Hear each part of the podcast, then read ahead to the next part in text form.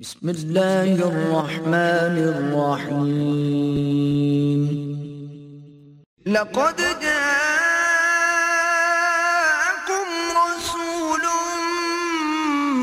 من أنفسكم عزيز عليه ما عنتم حريص عليكم بالمؤمنين رؤوف رحيم.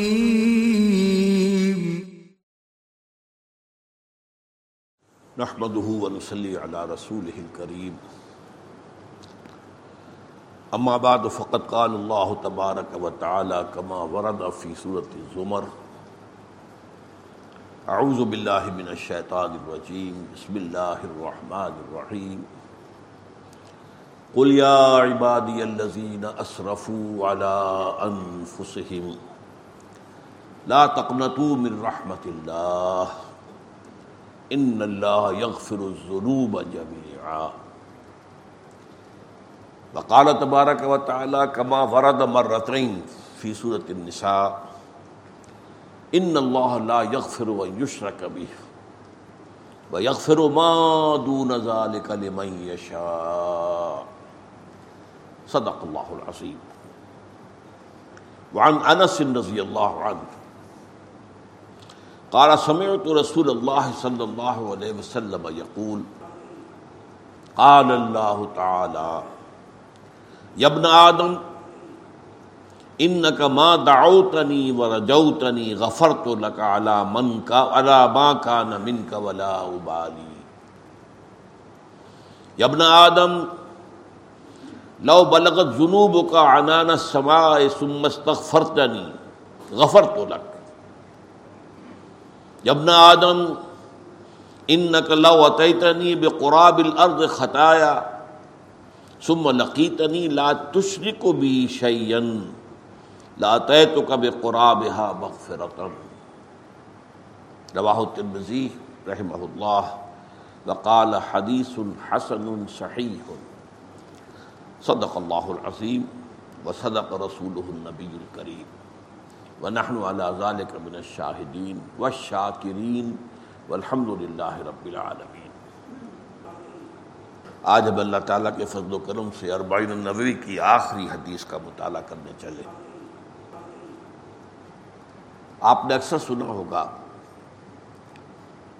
کہ عبد کا بندے کا مقام جو ہے اللہ کے حوالے سے وہ بین الخوف والرجا رہنا چاہیے. اللہ تعالیٰ کے عذاب کا خوف بھی رہے اس کی صدا کا، اس کی پکڑ کا خوف رہے لیکن اس کی شان غفاری، شان رحیمی سے امید بھی رہے۔ یہ بھی من جملہ ان چیزوں کے ہے کہ جن میں درمیانی راستہ جو ہے وہ بہت مشکل ہوتا ہے۔ بہت سی چیزیں ایسی ہیں کہ جو، جن کے درمیان اتنا باریک فرق ہوتا ہے۔ جس کو تعبیر کیا جا سکتا ہے محاورتن تلوار کی دھار سے تیز اور بال سے زیادہ باریک۔ ادھر بھی ہو سکتا ہے، انسان ادھر بھی ہو سکتا ہے۔ یہی معاملہ در حقیقت خوف اور رجا کا ہے۔ اللہ تعالیٰ کے خوف سے خالی ہو گیا، رجائیت ہی رہ گئی، تب بھی برباد ہو جائے گا۔ اور اللہ تعالیٰ کے خوف کا اتنا غلبہ ہوا کہ اس کی رحیمی شان رحیمی اور غفاری جو ہے، وہ نظر انداز ہو گئی۔ تب بھی بربادی ہے۔ اب میں نے جو آیات تلاوت کی ہیں، ان میں سب سے پہلے تو وہ آیت ہے، جس میں اللہ تعالیٰ نے تمام گناہوں کی مغفرت کا وعدہ کیا۔ یہ سورہ زمر کی بڑی اہم آیت ہے۔ قل یا عبادی الذین اسرفوا علی انفسہم۔ اے نبی، کہہ دیجیے اے میرے وہ بندوں جنہوں نے اپنے اوپر ظلم کیا ہے، ظاہر بات ہے، گناہ جو ہے اپنی ذات پر ظلم ہے، اللہ کا تو کچھ نہیں بگڑتا۔ اپنا ہی مستقبل برباد کرتا ہے انسان، اپنی ہی شخصیت کو کجی کی طرف لے جاتا ہے۔ گناہ کا ایک نتیجہ تو آخرت میں نکلنا ہے، ایک اس دنیا میں، کہ اس کی شخصیت جو ہے صحیح رخ کی بجائے غلط رخ پر پڑ جائے۔ تو اے میرے وہ بندو جنہوں نے اپنے آپ پر ظلم کیا ہے، زیادتی کی ہے۔ لا تقنطوا من رحمت اللہ۔ اللہ کی رحمت سے مایوس مت ہو۔ ان اللہ یغفر الذنوب جميعا وانه هو الغفور الرحیم اللہ تمام گناہ معاف کر دے گا۔ اور وہ غفور بھی ہے، رحیم بھی ہے، بخشنے والا ہے، رحم فرمانے والا اس آیت میں گویا کہ کوئی استثناء بھی نہیں ہے۔ اللہ تعالیٰ نے تمام گناہوں کی معافی کیا، کی امید دلائی ہے، رجائیت ہے یہ۔ ویسے آپ کو معلوم ہے، قرآن مجید بھرا پڑا ہے۔ تقوا خوف، خشیت، اس کی تلقین۔ یہ تو یوں کہیے کہ اصل میں قرآن مجید پر غالب جو رنگ ہے، وہ انظار کا ہے۔ تخویف کا ہے، خشیت الہی کی طرف دعوت دینے کا ہے۔ یہ رنگ غالب ہے قرآن۔ لیکن اس کے ساتھ ہی رجا کا پہلو، امید کا پہلو، اس کو بھی قرآن نے نمایاں کیا ہے۔ اگرچہ، اگر آپ ویسے مقابلہ کریں، کتنی مرتبہ وہ آیا، کتنی مرتبہ یہ آیا، تو خوف کا غلبہ غالب ہے، اس میں کوئی شک نہیں۔ اس کے دو اسباب ہیں، سمجھ لیجیے۔ اس لیے کہ اس معاملے میں عیسائیوں نے اعتراض کیا ہے قرآن پر اور مسلمانوں پر اور اسلام پر۔ اور بظاہر ان کا اعتراض درست معلوم ہوتا ہے کہ قرآن مجید میں اور اسلام میں اللہ کے خوف پر زیادہ زور ہے۔ جبکہ انجیل میں حضرت عیسیٰ کی تعلیم میں اللہ کی محبت کا زیادہ رنگ۔ ہے میں نے کہا یہ بات بہت حد تک صحیح ہے۔ اگرچہ حضرت عیسیٰ علیہ السلام کی کی تقاریر اور خطبات اور مواعث میں وہ خوف کا رنگ بھی بہت ہے انظار کا رنگ بھی بہت ہے، لیکن غالب ہے محمد۔ اسلام میں یہ کیوں ہے؟ قرآن میں ایسا کیوں ہے؟ اس کے دو اسباب۔ پہلا سبب تو یہ ہے کہ قرآن جس ماحول میں نازل ہو رہا تھا۔ ظاہر بات ہے کہ اگرچہ ابدی کلام ہے اور اس کی تعلیمات ابدی ہیں، لیکن پھر بھی نازل تو ایک خاص وقت میں ہوا، ایک خاص علاقے میں ہوا ہے۔ ایک خاص قوم اس کی مخاطب اول تھی۔ اور اس کی جو کیفیت تھی، نہ وہ کسی توحید سے واقف، نہ کسی رسالت سے واقف نہ کسی شریعت سے واقف، نہ کسی کتاب سے واقف، ہر اعتبار سے امی قوم اور اخلاقی گراوٹ انتہا کو۔ سیرت کی پستی انتہا کو۔ تو وہاں ظاہر بات ہے کہ انظار کا رنگ غالب ہونا لازم تھا۔ تاکہ ہوش میں آئے لوگ جاگے وہ بجلی کا کڑکا تھا یا سوق ہادی، تو بجلی کا کڑکا تھا۔ القارعہ ملقارعہ وما ادراک ملقارعہ یہ انداز تو کیے الحاقہ ملحاقہ وما ادراک ملحاقہ یہ اسلوب ہے جو قرآن، اسی لیے قرآن مجید میں نبا العظیم کہا گیا قیامت کے تصور کو۔ اما يتسالون عن النبا العظیم الذي هم فيه مختلفون۔ اور وہ یوم الحساب ہے۔ جزا سزا کے دن کا فیصلہ ہوگا، کہ فیصلے کا دن تو اس میں ایک اعتبار سے اس وقت کے حالات کے خاص طور پر پیش نظر انظار کا رنگ، تخویف کا، خشیت کا، یہ غالب ہے۔ نمبر دو یہ کہ محبت کے رمز آشنا کم ہوتے ہیں۔ عوام کی اکثریت جو ہے وہ کسی کے برے نتیجے کے پیش نظر تو کسی کام سے باز آ سکتی ہے۔ محبت شاعری بن جاتی ہے۔ عشق خدا بندی کے دارے دار دعوے ہو رہے ہیں۔ عمل دیکھیے تو زیرو ہے عشق رسول کے دعوے۔ نعتوں میں زمین و آسمان کے کلابے ملائے جا رہے ہیں۔ عمل دیکھیے تو زیرو اس پہلو سے یہ جو رجائیت کا پہلو ہے اس کے غلط رخ پر مڑ جانے کے امکانات زیادہ ہیں۔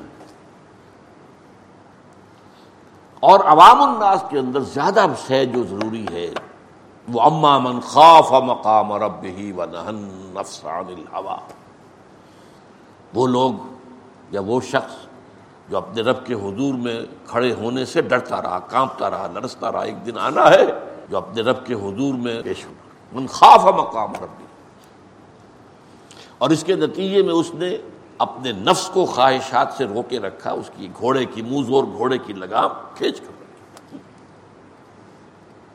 تو ان دو وجوہات سے اس میں کوئی شک نہیں ہے کہ قرآن مجید میں تخویف اور تقوا اور خشیت اس کا رنگ غالب ہے۔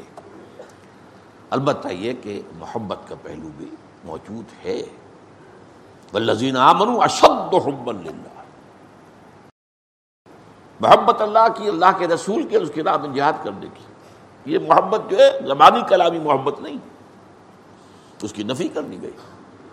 قل ان كان آباؤكم وابناؤكم واخوانكم وازواجكم وعشيرتكم واموال اقترفتموها وتجارة تخشون كسادها ومساكن ترضونها احب اليكم من اللہ و الله ورسوله وجهاد في سبيله فتربصوا حتى ياتي الله بامره والله لا يهدي القوم الفاسقين. اے نبی کہہ دیجیے واشگاف الفاظ میں، ان کے کان کھول دیجیے انہیں کان کھول کر سنا دیجیے۔ دیکھو جائزہ لے لو اپنے من کے اندر، اپنے دل میں، اپنے باطن میں، ایک ترازو جو ہے، کھڑی کر لو۔ ایک میزان قیامت کے دن کی ہوگی، ایک میزان آج اپنے اندر نصب کر کے جائزہ لے لو۔ آٹھ محبتوں کو ایک پردے میں ڈالو۔ اگر تمہیں اپنے باپ، اپنے بھائی، اپنے بیٹے، اپنے اسپاؤسز زوج جو ہے وہ دونوں طرف جاتا ہے۔ مرد کے لیے بیوی زوج ہے اور بیوی کے لیے شوہر زوج ہے۔ اور تم، رشتہ دار تمہارے قرما قبیلہ، اور وہ مال جو تم نے بڑی محنت سے کمائے ہیں، اور وہ کاروبار جڑی مشکل سے جمائے ہیں، اب ان میں تمہیں کساد بازاری کا خوف رہتا ہے، نندا نہ ہو جائے۔ اور وہ جو تم نے اپنے محل بنائے ہیں، بڑے محبوب ہیں تمہیں، بڑے چاؤ سے تعمیر کی گئی ہے اور یہ کہ بڑے اہتمام سے انہیں فرمش کیا گیا ہے۔ اس کا جو آرکیٹیکچرل نظام بنایا گیا ہے، اس کی تزئین و آرائش ہوئی ہے، اس کو فرنش کیا گیا ہے۔ اس میں کہاں کہاں سے چہار دانگ عالم سے، چہار دانگ عالم سے وہ جو اینٹیکس لا کے رکھے گئے۔ یہ تمہیں بہت محبوب ہے۔ اگر یہ آٹھ محبتوں کا غلبہ ہو جائے ایک پرڈے میں والے میں، اور دوسرے میں تین محبتیں اللہ کی، اس کے رسول کی، اور اللہ کی راہ میں جہاد کرنے کی، وہ جو میں نے کہا یہ اللہ رسول کے رسول کی محبت شاعری بن جاتی ہے، زبانی کلامی ہو جاتی ہے۔ اس کا شاہد ہونا ضروری ہے، وہ ہے جہاد فی سبیل اللہ۔ اگر اللہ کے دین کے غلبے کرنے کی جد و جہد ہے تو اللہ کی محبت اور رسول کی محبت کا ثبوت ہے، ورنہ نہیں تم باطل کے غلبے پر راضی ہو، بیٹھے ہو۔ اگر آپ باطل کے غلبے کے تحت تقوا اس کی امید کیے بیٹھے ہیں، بغیر اس کے کہ اس کے خلاف جد و جہد ہو رہی ہو، تو یہ سیلف ڈسپشن ہے، اپنے آپ کو دھوکہ دینا۔ ہے یو خاد اللہ وما یختعون اللہ انفسهم۔ یہ دھوکہ دینا چاہتے ہیں اللہ کو، والذین آمنوا اور اہل ایمان کو۔ حالانکہ نہیں دھوکہ دے رہا ہے مگر صرف اپنے آپ۔ تو اس لیے میں نے کہا کہ قرآن پر اس میں کوئی شک نہیں ہے کہ تخویف اور تقوا اور انسان اس کا رنگ غالب ہے۔ البتہ محبت کا ذکر بھی موجود ہے۔ اب آج کی جو حدیث ہے، یہ رجائیت کا جو پہلو ہے، آپ کو معلوم ہے انسانوں کے اندر بھی کچھ قنوتی قسم کے ہوتے ہیں یاسیت پسند پیسیمسٹک مزاج کے حامل ہوتے ہیں۔ جیسے میں نے آپ کو بتایا انٹروورٹس اور ایکسٹروورٹس سائیکالوجی کی اصطلاحات ہیں۔ یہ مزاج انسانوں ایک پیسمسٹ ہوتے ہیں اور ایک رجائیت پسند ہوتے ہیں آپٹیمسٹ یہ مزاجوں کا تھوڑا سا میلان، کا فرق ہونا یہ صحیح ہے۔ ان دونوں کے درمیان عدل لے آنا۔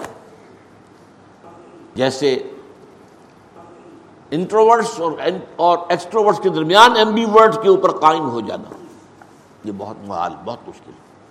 اور میں نے بتایا ہے کہ کامل ایم بی ورڈ جس کو اس مقام پر پورا تمکن حاصل ہے، وہ پوری نوع انسانی میں صرف ایک ہے، اور وہ ذات محمد ہی ہے صلی اللہ علیہ وسلم۔ اسی طرح اس معاملے کے اندر بھی بین الخوف و رجا یہ اصطلاح ہمارے یہاں بہت ہوتی ہے۔ خوف بھی رہے، امید بھی رہے۔ خوف بھی ہو، امید بھی ہو۔ اس میں جو کلائمیکس کا قول ہے، وہ وہ ہے کہ جو حضرت ابو بکر رضی اللہ تعالیٰ عنہ سے منقول ہے۔ میں اس کی سند وغیرہ اس نہیں آپ کو بتا سکتا ہوں۔ لیکن مشہور قول ہے، آپ سے منقول ہے، آپ سے منسوب ہے۔ اور یہ انتہا ہے کلائمیکس ہے۔ وہ کہتے ہیں کہ اگر مجھے یہ بتا دیا جائے کہ تمام انسان جنت میں جائیں گے سوائے ایک کے، صرف ایک دو میں جائے گا تو مجھے خطرہ ہوگا، شاید وہ ایک میں ہی ہوں۔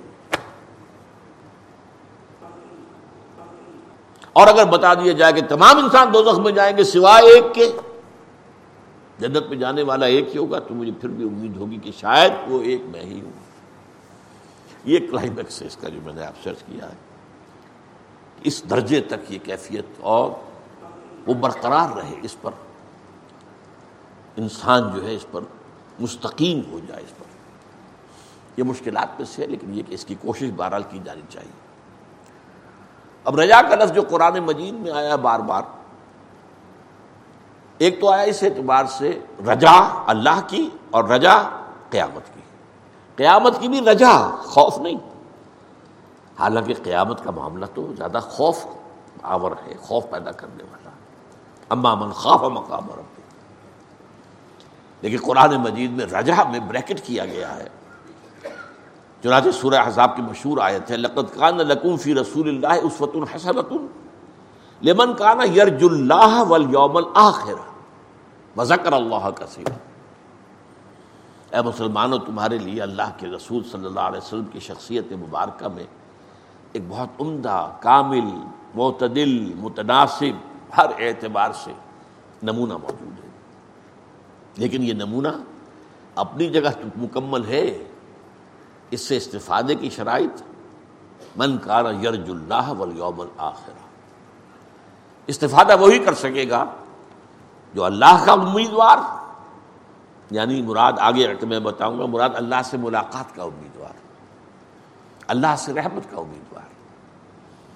اور آخرت اس کے اندر بھی امید کا پہلو ہے۔ وہ کیوں ہے؟ یہ ذرا نوٹ کیجیے جہاں بدکاروں کے لیے یہ ڈرنے کی جگہ ہے، نیکوکاروں کے لیے یہ مقام جو ہوگا، یہ تو بڑی بشارت کا ہوگا، خوشی کا ہوگا۔ وہ قلب و ہی مسرورا۔ سورہ انشقاق کی آیت جو ہے، بڑی اہم ہے۔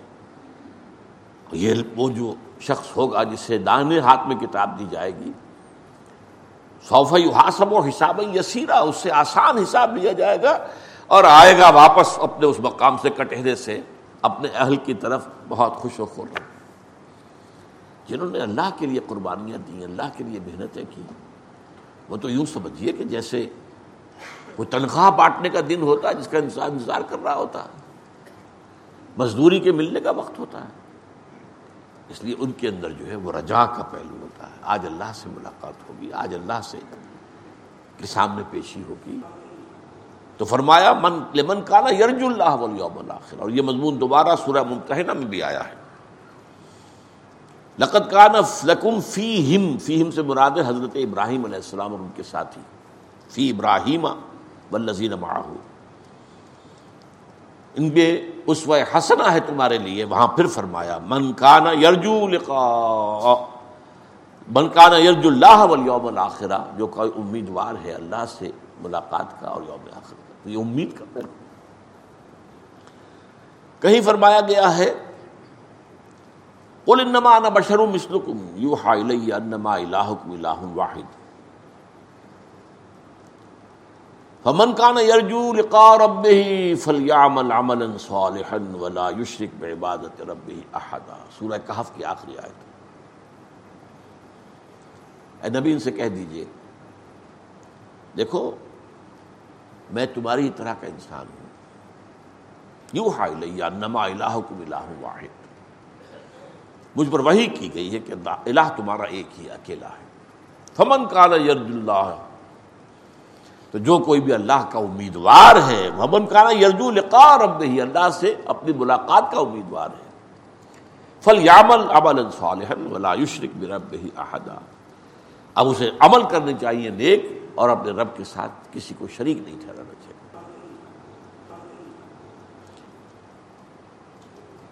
سورہ کبوت میں فرمایا گیا، من کانا یرجو لقا اللہ اللہ جو کوئی بھی اللہ سے ملاقات کا امیدوار ہے، وہ مطمئن رہے۔ ریسٹ ایشورڈ کہ اللہ کی ملاقات کا وقت آ کر رہے گا۔ یعنی وہ لوگ جو اللہ کی راہ میں جہاد کر رہے تھے، مصیبتیں جھیل رہے تھے، تکلیفیں برداشت کر رہے تھے۔ کس امید میں؟ کہ ایک روز اللہ کے حضور میں حاضری ہوگی۔ اور ہمیں اپنی ان سرفروشیوں کا، جافشانیوں کا، قربانیوں کا اللہ اجرتا فرمائے۔ شیطان وسوسہ اندازی کرتا رہے گا۔ لوگ کہتے رہے، کس خیال میں پڑے ہو؟ کس نے دیکھا آخرت کو؟ مرنے کے بعد کسی نے آ کے کوئی خبر دی آج تک؟ کس امید موہوم میں تم اپنے آپ کو ہلکان کر رہے پتہ نہیں وہ دن آتا بھی ہے کہ نہیں آتا۔ اس لیے کہ آخرت تو ادھار کا سودا ہے، دنیا نقد کا ہے۔ اور کام کام یہی ہے کہ نو نقد نہ تیرا ادھار۔ تمہیں نو روپے اگر کسی شے کی قیمت نقد مل رہی ہے تو وہ لے لو، تیرا ادھار والے نہ لو۔ کیا پتا ادھار ملے نہ ملے، مر جائے رقم پوری۔ تو یہ وسوسہ جو ہے شیطان کرتا ہے۔ پتہ نہیں آتا ہے کہ نہیں آتا کوئی یقینی بات تو نہیں ہے نا؟ کس نے دیکھی آخرت؟ انہیں یقین رکھنا چاہیے۔ ملکان یرجو لقاء اللہ فإن اجل اللہ آ کر رہے گا وہ وقت معین۔ سورت الزمر میں وہ یرجو رحمت رب ہی وہ شخص کے جو اپنے رب کی رحمت کا امیدوار۔ اور یہی سورہ بنی اسرائیل میں بھی میں پچھلے دنوں یہ آیت آپ کو سنا چکا ہوں کہ یہ مشرقین جن آلیہ کو پکارتے ہیں یعنی انبیاء، صدیقین، اولیاء، اللہ یا ملائکہ جو فی الواقع موجود ہیں، ان کے وجود سے تو انکار نہیں ہے۔ باقی اور جو کچھ گھڑ لیے ہیں وہ اپنے طرف سے، ان کے لیے تو کوئی دلیل نہیں ہے، نہ عقل میں، نہ نہ نقل میں، نہ وحی میں۔ لیکن یہ تو واقعہ ہے، فرشتے ہیں، ملائکہ ہیں، اولیاء اللہ کی ارواح ہیں، انبیاء کی ارواح ہیں۔ لیکن یہ ان کو جو پکار رہے ہیں، یہ کام غلط کر رہے ہیں۔ اولائک الذین یدعون، جن کو یہ پکار رہے ہیں۔ جب تہون الا رب الوسیلہ، وہ تو خود اپنے رب کی قرب کی تلاش میں ہے وہ ارجون رحمت ہو اور اپنے رب کی رحمت کے امیدوار ہیں وہ یہ خافون عذاب اور وہ بھی اللہ کے عذاب سے بالکل لیا نڈر نہیں ہے جیسے کہ حضور نے فرمایا، کوئی شخص محض اپنے عمل کی بنیاد پر جنت میں داخل نہیں ہوگا۔ جب کسی نے بڑی ہمت کی، بڑی ہمت کی، بڑی ہمت کی پوچھ لیا، کیا حضور آپ بھی؟ میں ہاں۔ اللہ تکمت ابھی ربی، رحمت ربی، رحم. جب تک کہ اللہ میرے، مجھے ڈھانپ نہ لے گا، اللہ اپنی رحمت سے، میں بھی نہیں داخل اس سے حضور خالی نہیں۔ اور کون ہو سکتا؟ تو بین الخوف والرجا کا معاملہ جو ہے۔ البتہ ایک حدیث بیان ہوتی ہے، سبقت رحمتی اللہ غضبی۔ میری رحمت میرے غضب پر غالب آ گئی۔ میری رحمت میرے غضب پر بازی لے گئی ہے، سبقت۔ رحمتی اللہ، غضب۔ اس کی شرح اصل میں یہ حدیث ہے جو آج ہم پڑھ رہے ہیں۔ اس میں اللہ کی ایک شان آئی ہے کہ وہ غنی ہے بے نیاز جیسے فرمایا ایک جگہ پر، ما یفر اللہ کو اللہ کو تمہیں عذاب دے کر کیا لینا ہے؟ نہیں نامن تم و شکر تم اگر تم ایمان اور شکر کا راستہ اختیار کرو، تو اللہ معاذ اللہ سیڈسٹ نہیں ہے کہ کسی کو تکلیف دے کر اسے خوشی ہوتی ہے ما یفر اللہ تو الغنی، آٹھ بار آیا ہے قرآن میں اللہ کا نام۔ اور لغنی دو مرتبہ۔ اور غنی منصوب حالت میں تین مرتبہ۔ اللہ غنی ہے۔ کوئی اس کو ضرورت نہیں، جس کی ایک حدیث ہم پڑھ چکے ہیں۔ کہ اگر زمین کے آسمان کے تمام باسی اول و آخر کل انکانہ انسکم و جنکم اول حکم و آخر حکم اولین بھی، آخرین بھی، انسان بھی، جن بھی، سب کے سب، جو بدترین انسان ہو سکتا ہے ویسے بن جائیں، تب بھی اللہ کی سلطنت میں کوئی کمی نہیں ہوگی۔ اور اگر تمام انسان، تمام دن اولین و آخرین سب ولی بن جائیں اللہ کے۔ تو اللہ کی سلطنت میں کوئی اضافہ نہیں ہوگا یہ ہے اس کی شان غنی۔ غنی الحلیم کہیں کہا گیا ہے۔ غنی الحمید ان کہیں کہا گیا ہے۔ غنی کریم ان کہیں کہا گیا ہے۔ تو یہ دو چیزیں جو ہے رجائیت اللہ سے اور اللہ کی شان استغنا۔ اس کا بیان ہے در حقیقت۔ اس حدیث میں جس کے راوی حضرت انس ابن مالک رضی اللہ تعالی وہ فرماتے، میں نے خود سنا اللہ کے رسول کو فرماتے۔ یہ انداز ایسا ہے کہ جو بڑا یقینی ہو جاتا ہے۔ سمیٹو، میں نے خود سنا۔ اگر ان سے کہا جا رہا ہو تو ہو سکتا ہے کہ وہ بات کسی اور صحابی سے ان صحابی تک پہنچی ہو۔ ان سے مروی ہے۔ اچھا انہوں نے خود سنا ہے، یہ کیا ہے؟ یہ یقینی بات نہیں ہوتی۔ لیکن سمیٹو میں نے سنا۔ قال اللہ تعالی، یہ حدیث قدسی ہے جس کی کئی مرتبہ میں آپ کے سامنے ڈیفینیشن بیان کر چکا ہوں۔ اللہ تعالیٰ فرماتا ہے یبن آدم، اے ابن آدم ان کا ماں داؤتنی و رجوتنی۔ تو جب تک مجھے پکارتا رہے گا اور مجھ سے امید باندھے رکھے گا غفر تو لگا اعلیٰ ماں کا نمین کا ولا ابالی۔ میں تجھے معاف کر دوں گا۔ جو بھی کچھ ہوگا تیرے پاس، جتنے گناہوں کا بار تو لے کر آ جائے گا۔ اور بڑا پیارا لفظ، ولا ابالی اور مجھے اس کی کوئی پرواہ نہیں۔ یہ نہیں ہے کہ کسی انسان کے ساتھ آپ نے زیادتی کیا اس کے اندر انتقام کا جذبہ ہے، جوش ہے۔ اگر چاہے لفظ انتقام بھی آتا ہے قرآن میں، وہ شان دوسری بھی موجود رہنی چاہیے، خوف والی بھی تو اس اعتبار سے۔ لیکن یہ کہ جو رجا کا پہلو غالب ہے۔ ان کا ماں داؤ دو شرطیں ہیں۔ جب تک مجھے پکارتے رہو، مجھ سے دعائیں کرتے رہو، مجھ سے استغفار کرتے رہو، میری مغفرت طلب کرتے رہو گے غرض جاؤ تو نہیں مجھ سے امید رکھو گے کہ اللہ تعالیٰ رحیم ہے، اللہ تعالیٰ غفور ہے۔ اللہ کی شان غفاری۔ رحمتی وسیعت کل شے میری رحمت نے ہر شے کا احاطہ کیا ہوا۔ جو میں سنا چکا ہوں۔ سبقت رحمتی اللہ غضبی رحمتی وسیعت کل شے میری رحمت تو ہر شے کا احاطہ کیے ہوئے۔ تو جب تک مجھے پکارتے رہو گے اور مجھ سے امیدوار رہو گے غفر تو لگا ماں کا نمین کا تو جو بھی کچھ تجھ میں سے ہوگا، جو خرابیاں، جو برائیاں، جو گناہ میں تجھے معاف کر دوں گا۔ بلا ابالی اور مجھے اس کی کوئی پرواہ نہیں ہوگی۔ یہ ہے شان استغنا۔ الغنی۔ غنی العالمین۔ سورہ آل عمران میں آیا ہے۔ جو حج کی استطاعت رکھنے کے باوجود نہ حج کرے، تو گویا کہ وہ ایک طرح کا کفر کر رہا ہے۔ اور اللہ تعالیٰ غنی ہے تمام جہاں اس سے کوئی ضرورت نہیں ہے کہ تم جاؤ، ضرور اس کے گھر کا طواف کرو۔ وہ تو غنی ہے۔ یبن آدم لاؤ بلغ بلغت ضرور کا انان سمائے سمست فرتنی غفر تو اے میرے بندے، اے آدم کے نسل، اے ابن آدم، اگر تیرے گناہ آسمان تک پہنچ جائیں، ان کا انبار اتنا ہو کہ آسمانوں کو چھو رہا ہو، اور کہ پھر بھی تم اس سے استغفار کرے گا، تو میں تجھے معاف کر دوں۔ آخری شکل۔ جب آدم۔ ان کا لو تنی میں قرابل ارد خطایا۔ اگر تو میرے پاس حاضر ہوگا، زمین کے حجم جتنے گناہ لے کر۔ سم لقیتنی۔ اور پھر تو مجھ سے ملاقات کرے گا۔ اب آ گیا وہ نفس، استثناء والا۔ لا تشرے کو بھی شعیل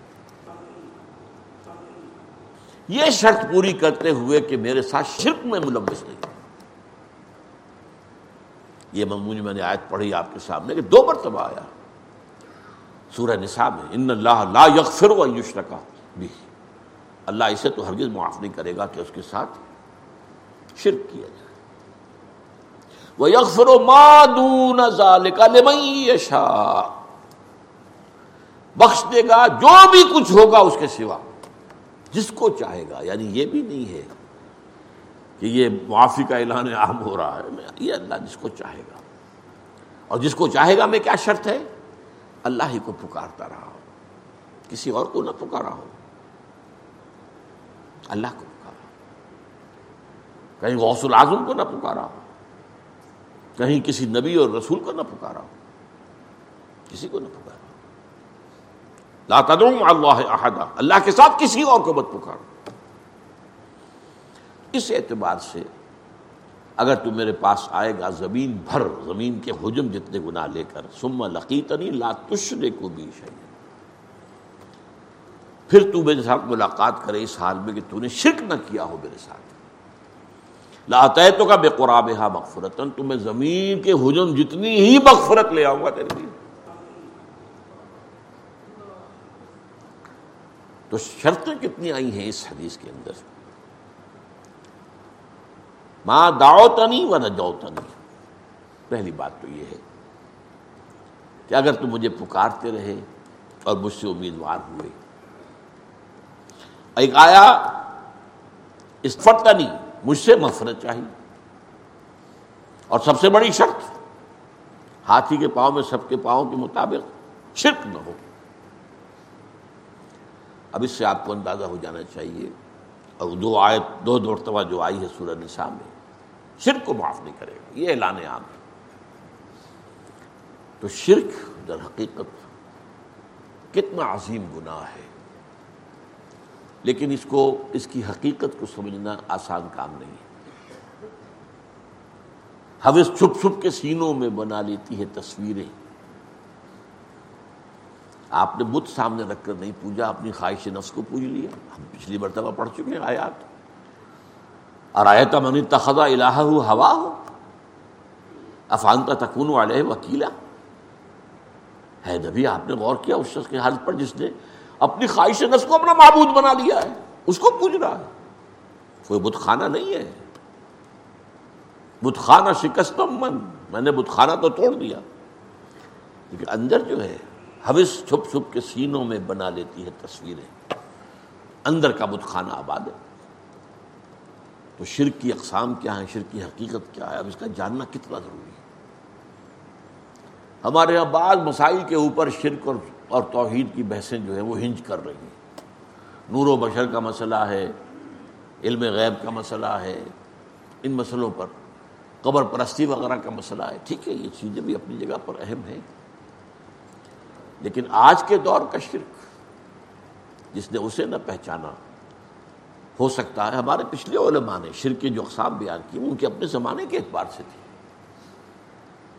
آج وہ شرک بھی ہو رہے ہیں، قبر پرستی بھی ہو رہی ہے، اولیاء پرستی بھی ہو رہی ہے، سب کچھ ہو رہا ہے۔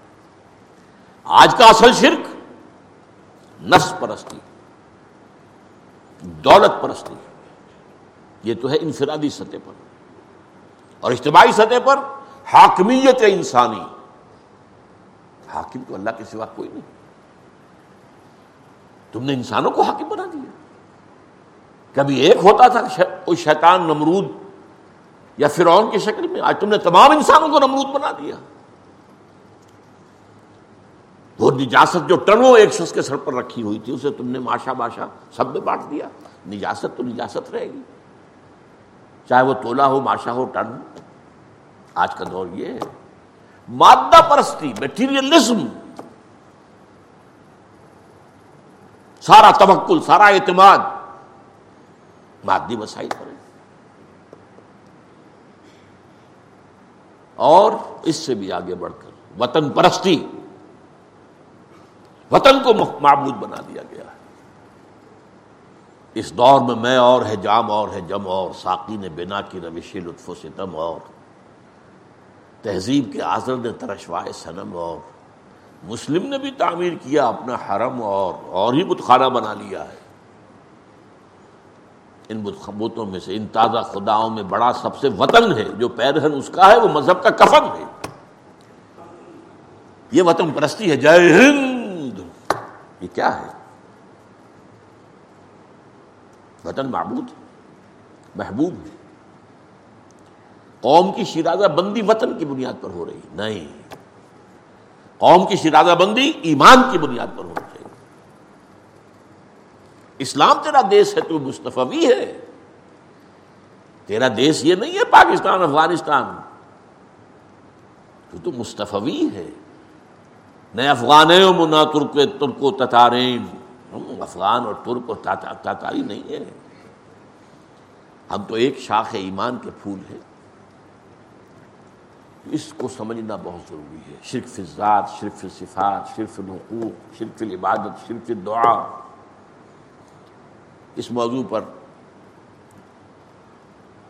بہت سی چیزیں میری شاید میری موت کے بعد ان کی قدر و قیمت ہوگی میرے بڑے ابتدائی تحفے جو تھے اس امت کے لیے، ان میں سے حقیقت و اقسام شرک کے چھ گھنٹے کی تقریباً تھی میری۔ یہ میرا خیال ہے چالیس برس پہلے کی بات ہوئی۔ میرا ابتدائی دور تھا۔ مسجد دارالسلام میں جب کتابات میرے شروع ہوئی اکتیس برس کی بات تو ہو گئی۔ تو چھ گھنٹے کے کیسٹ ہیں اس کے۔ پھر ان کو اتارا گیا۔ ان کو مرتب کیا گیا، اب وہ زیر تباہ ہے۔ اس کا آپ فیصلہ کر لیں کہ وہ کتاب آئے تو حرف بحرف اس کو پورے غور سے پڑھے کیونکہ یہ وہ شہ جو معاف نہیں ہوگی۔ ان اللہ لا یکفر و یشر کا بھی وہ یکفر و مادون کل شاہ اب آج کی آخری بات یہ ہے۔ یہ جو میں نے کہا کہ رحمتی وشرت اللہ شہ اللہ کی کا فرمان ہے اور رحمتی سبق اللہ غضبی۔ اس رحمت خدا بندی کا سب سے بڑا مظہر کیا ہے؟ ایک سوال اپنے آپ سے کیجیے، جواب دیجیے خود۔ جیسے حضور سوال کر لیتے تھے۔ تدرون ملی مفلس جانتا مفلس کون ہے؟ اب صحابہ نے جواب دیا۔ المفلس عندنا من لا درہم له ولا دینار۔ ہم تو مفلس کو سمجھتے ہیں جس کے بعد درہم و دینار نہیں ہے۔ آپ نے فرمایا، نہیں، میری میری امت کا مفلس کوئی اور ہوگا۔ اس کی اس وقت وقت میں دے رہا تو تشریح نہیں کر سکتا۔ قرآن مجید میں بھی یہ اسلوب ہے۔ یا ایو الذین آمنوا، هل علی تجارت تنجیکم من عذاب الیم؟ میں کیا میں تمہیں بتاؤں؟ رہنمائی کروں اس تجارت کی طرف جو تمہیں دردناک عذاب سے چھٹکارا دلا دے۔ پھر اس کا جواب آ گیا تو اسی طرح اللہ کی رحمت کا سب سے بڑا مظہر کیا ہے؟ اس کا نام ہے توبہ۔ یہ وہ شے ہے جو کہ عیسائیوں کو اتنی بڑی ٹھوکر دے گئی، اتنی بڑی ٹھوکر کہ حضرت آدم سے جو خطا ہوئی تھی۔ اب ابن آدم جو بھی دنیا میں آتا ہے، اپنے باپ کی اس خطا کی پواں جو ہے، گٹھڑی لے کر آتا ہے۔ گناہ گار ہے۔ انسان بنیادی طور پر گناہ گار ہے۔ اور اس کا اضافہ کیا؟ یہ ہے کہ باطل پر باطل، ظلمات الباظ فوق باس اب اس کا تو ایک ہی شکل تھی کہ اللہ نے اپنا سلبی بیٹا بھیجا اور اسے لوگوں کی طرف سے کفارہ بنا کر قربانی کے بکرے کی طرح سوری پر چڑھوا دیا۔ نقل کفر کفر نہ بادشاہ۔ بنیادی غلطی کیا ہے؟ قرآن بتاتا ہے سورہ بقرہ کے چوتھے رکو میں خطا تو ہوئی تھی لیکن پھر معافی طلب کی۔ فتح آدم من رب ہی کل ماتن فتح بالے توبہ ان کی قبول ہو گئی۔ اب کوئی انسان دنیا میں جو ہے وہ اپنے وہ جد امجد جو ہے آدم علیہ السلام ان کے گناہ کا بوجھ لے کر نہیں آتا تو توبہ کے موضوع پر اس سے پہلے ہمارے یہاں درس ہو چکے ہیں اور بہت سے حادیث ہیں، بہت احادیث ہیں، بہت احادیث ہیں۔ ایک حدیث کا میں نے بار بار ذکر کیا ہے کہ اپنے بندے کی توبہ سے اللہ کو کتنی خوشی ہوتی ہے یاد ہو گیا۔ آج دو حدیثیں سنانا چاہتا ہوں، وقت کم رہ گیا ہے۔ حضرت ابو حرارا سے روایت مروی ہے اور یہ متفق علیہ ہے، نوٹ کیجیے قال قال رسول اللہ صلی اللہ علیہ وسلم، ان ابدن ازنبا سمبن فقال رب رب ازنب تو فخر فقال رب بندہ یہ کہتا پروردگار مجھ سے گناہ ہو گیا، مجھے معاف فرما دے۔ کالا رب اللہ کہتا ہے عالم ابدی اللہ لہو ربن؟ میرے رب کو یہ معلوم ہے، یقین ہے کہ اس کا ایک رب ہے۔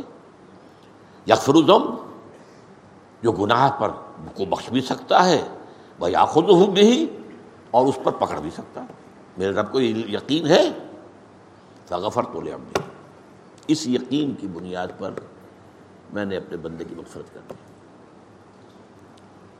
سما مکا سا ماشاء اللہ پھر کچھ عرصہ گزرا جو بھی اللہ نے چاہا۔ سما ازنبا زمبن اس نے پھر ایک گناہ کیا۔ فقالا رب ازنب تو زمبن فخر ہولی پھر کہتا ہے، پروردگار، مجھ سے پھر گناہ ہو گیا۔ مجھے بخش دے۔ فقال رب عالم ابدی ان لہو ربن یغفر زمب و یاخذ بھی میرا یہ بندہ یہ جانتا ہے، اسے یقین ہے، اس کے دل میں یہ بات راسخ ہے کہ اس کا ایک رب ہے، جو گناہ کی سزا بھی دے سکتا ہے اور معاف بھی کر سکتا ہے۔ تو پھر اللہ تعالیٰ فرماتا ہے، غفر تو نہیں میں اپنے بندے کو معاف کر دیتا ہوں۔ وہی بات، لا ابالی، مجھے اس کی کوئی پرواہ نہیں۔ سما مکسبا کالا ماشاء اللہ پھر کچھ عرصہ گزرا۔ سما ازنبا پھر وہ گناہ کرتا ہے۔ فقال رب ازنب تو زمبن آخر فخر لی پروردگار میں تو ایک اور گناہ کر دیا. تو مجھے معاف فرما دے. فقال عالم عبدی، انہو، ان لہو ربن یغفر زمبا وایا خود بھی میرے رب کو یقین ہے، میرے بندے کو، کہ اس کا ایک رب ہے، جو گناہ کو بخش بھی سکتا ہے اور پکڑ بھی سکتا ہے. غفر تو عبدی ما فل یفل ماشا میں نے معاف کر دیا، آپ جو چاہے کرے یہاں ہے وہ شان غفاری فلا ابالی مجھے اس کی کوئی پرواہ نہیں ہے۔ دوسری حدیث اس سے بھی زیادہ اہم ہے۔ بڑی پیاری حدیث۔ یہ مسلم شریف کی ہے۔ عن جندب رضی اللہ عنہ، رضی اللہ تعالی عنہ جندب سے روایت ان رسول اللہ صلی اللہ علیہ وسلم حدث۔ حضور صلی اللہ علیہ وسلم نے یہ بات بیان فرمائی۔ ان رجلا قال واللہ لا یغفر اللہ لفلان. کہ کسی شخص نے یہ کہا، خدا کی قسم، اللہ اس کو تو معاف نہیں کرے گا. یہ بڑا جوش تقوا کا ہوا ہوا ہے اور بڑی غیرت خدا بندی جوش میں آ رہی اس نے تو وہ گناہ کیا، اللہ کبھی اس کو معاف نہیں کرے گا. وان اللہ تعالی قال، اس پر اللہ فرماتا ہے منزل لذیت اللہ علیہ یہ کون ہے جو مجھ پر حاکم بنا بیٹھا ہے؟ مجھ پر حکم چلانا چاہتا ہے کہ میں معاف نہیں کروں گا؟ یہ کون ہے؟ اللہ تعالیٰ فرمائے گا منزل ندیت اللہ علیہ، انی لاکھ فرول فلان مغفر الفلان کہ میں فلاں شخص کو معاف نہیں کروں گا فنی قد غفر تو لے فلان وحبت تو امرک تو میں نے اس کو تو معاف کر دیا اور تیرے سارے اعمال ضائع کر دیے۔ یہ ہے اللہ تعالیٰ کی شان غفاری۔ بس شرطیں وہ سامنے رکھیں۔ اللہ سے دعا، اللہ سے استغفار، اللہ سے امید اور شرک سے اجتناب۔ اللہ تعالی ہم سب کو یہ شرائط پوری کرنے کی توفیق عطا فرمائے۔